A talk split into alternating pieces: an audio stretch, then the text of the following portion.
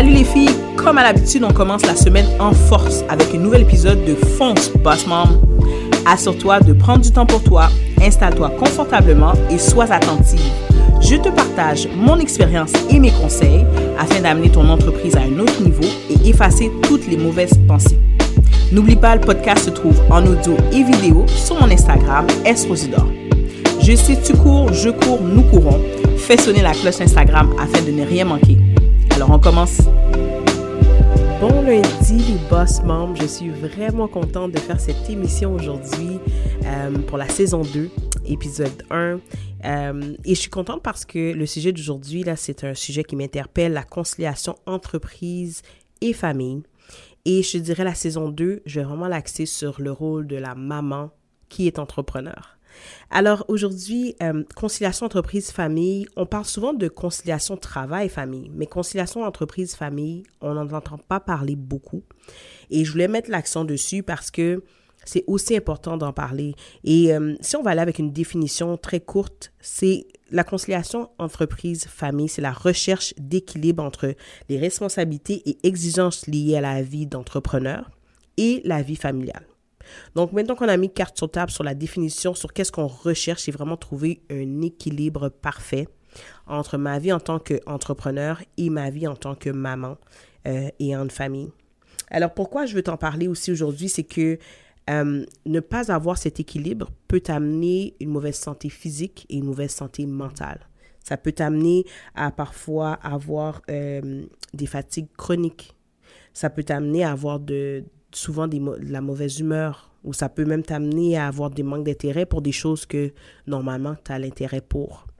Alors, prends le temps de t'analyser et voir comment, comment je peux avoir euh, l'équilibre qu'il me faut euh, pour mon entreprise que je chéris beaucoup, mais pour ma vie aussi familiale que je chéris.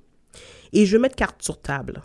C'est qu'il faut garder en tête que mon équilibre personnel n'est pas le même pour toi.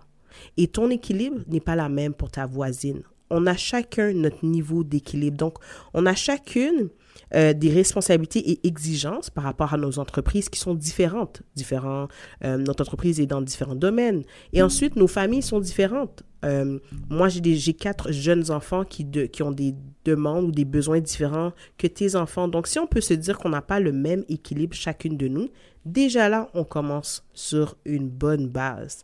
Et je donner trois points. Euh, et je pourrais t'en parler là à longueur de journée.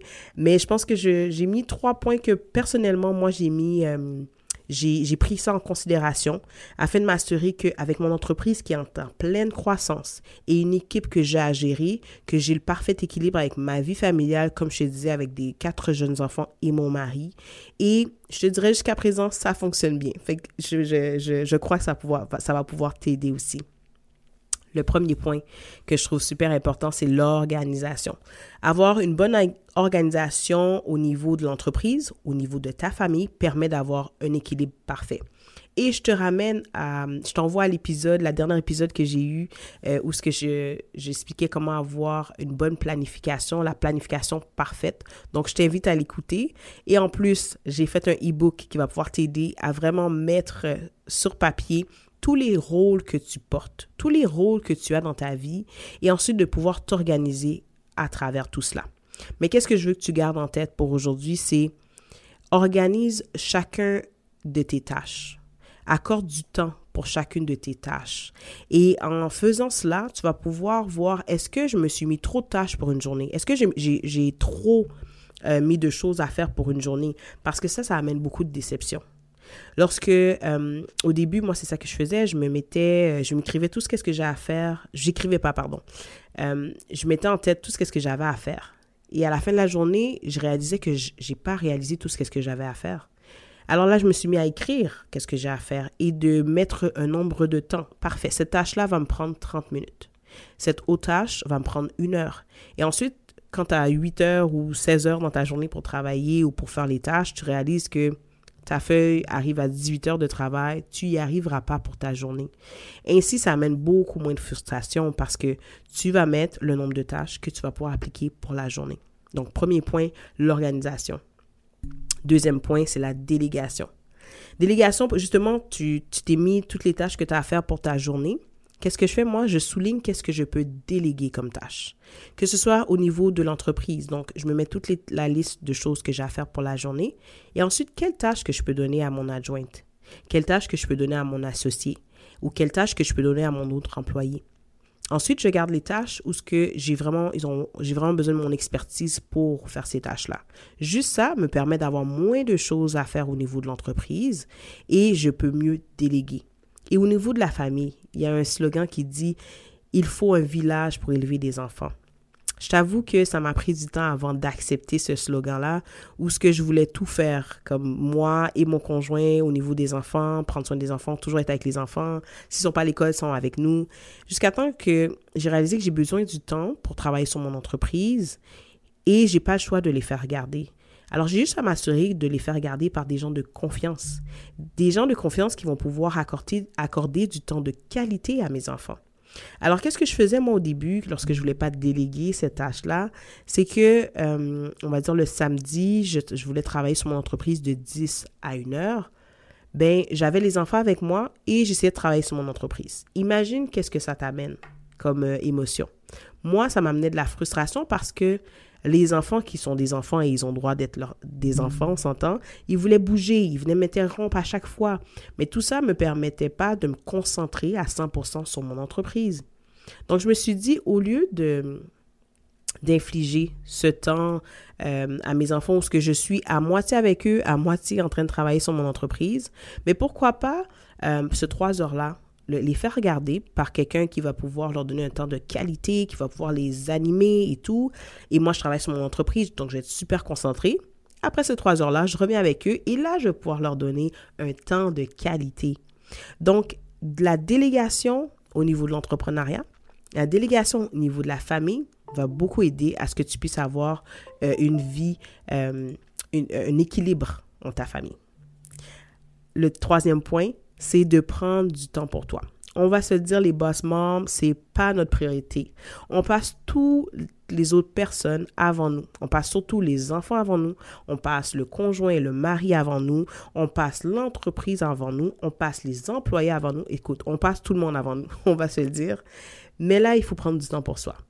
On revient encore à pourquoi l'équilibre entre l'entreprise et la famille, c'est pour avoir une bonne santé physique et une bonne santé mentale. Donc, de prendre du temps pour toi, c'est important. Et comme je te disais, mon équilibre, c'est pas la même chose que toi et ton équilibre, c'est pas la même chose que moi. Donc, la même chose, prendre du temps pour moi, c'est pas la même chose euh, que pour toi. Par exemple, moi, euh, j'aime ça aller marcher pour euh, prendre du temps pour moi avec mes écouteurs, écouter de la musique. Mais toi, peut-être, c'est aller faire du vélo. Toi, c'est lire un bon livre. Toi, c'est aller dans un spa. par exemple, moi, j'aime ça faire une fois par mois, avoir une séance de massage. Mais peut-être, toi, c'est autre chose. Donc, de vraiment prendre le temps de voir pour moi, là, qu'est-ce qu'il me faut pour prendre du temps pour moi? Et la différence entre euh, avoir un employeur, justement, euh, être employé, c'est que il te le dit, oubliez pas, madame, vous devez prendre vos deux semaines de vacances là avant la fin de l'année fiscale. Tandis qu'en tant qu'entrepreneur, personne va te dire quand prendre tes vacances et personne va te rappeler de prendre des vacances, on va se dire. Donc, mets dans ton agenda, accorde-toi du temps.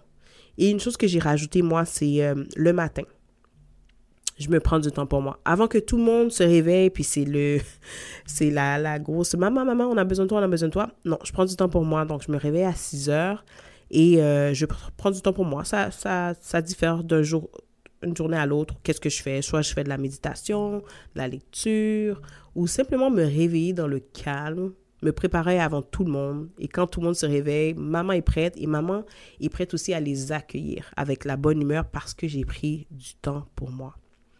Alors, les, trois choses, puis comme je te disais, il peut avoir beaucoup plus de choses que tu peux, de trucs que tu peux mettre en place pour avoir le parfait équilibre entre la vie d'entrepreneuriat et la famille, mais c'est l'organisation. N'oublie pas de te référer à, le, ma dernier épisode et le e-book aussi que tu peux euh, downloader qui va pouvoir t'aider à pouvoir t'organiser. Il y a aussi la délégation, déléguer au niveau de l'entreprise, déléguer au niveau de la famille et aussi de prendre du temps pour toi. Parce que tous ces points, en ayant un équilibre euh, parfait au niveau de euh, les responsabilités, les exigences que l'entreprise te demande et que la famille te demande va te permettre d'avoir une bonne santé physique, une bonne santé mentale et tu pourras être une boss mom qui fonce pour son entreprise et pour sa famille. Alors, prends le temps d'analyser.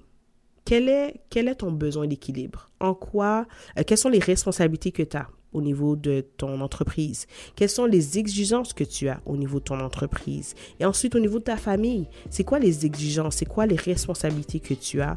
Et ensuite, vois les trucs que tu peux mettre en place dès aujourd'hui pour pouvoir avoir un parfait équilibre. Alors, j'espère que euh, ces trucs ont pu t'aider.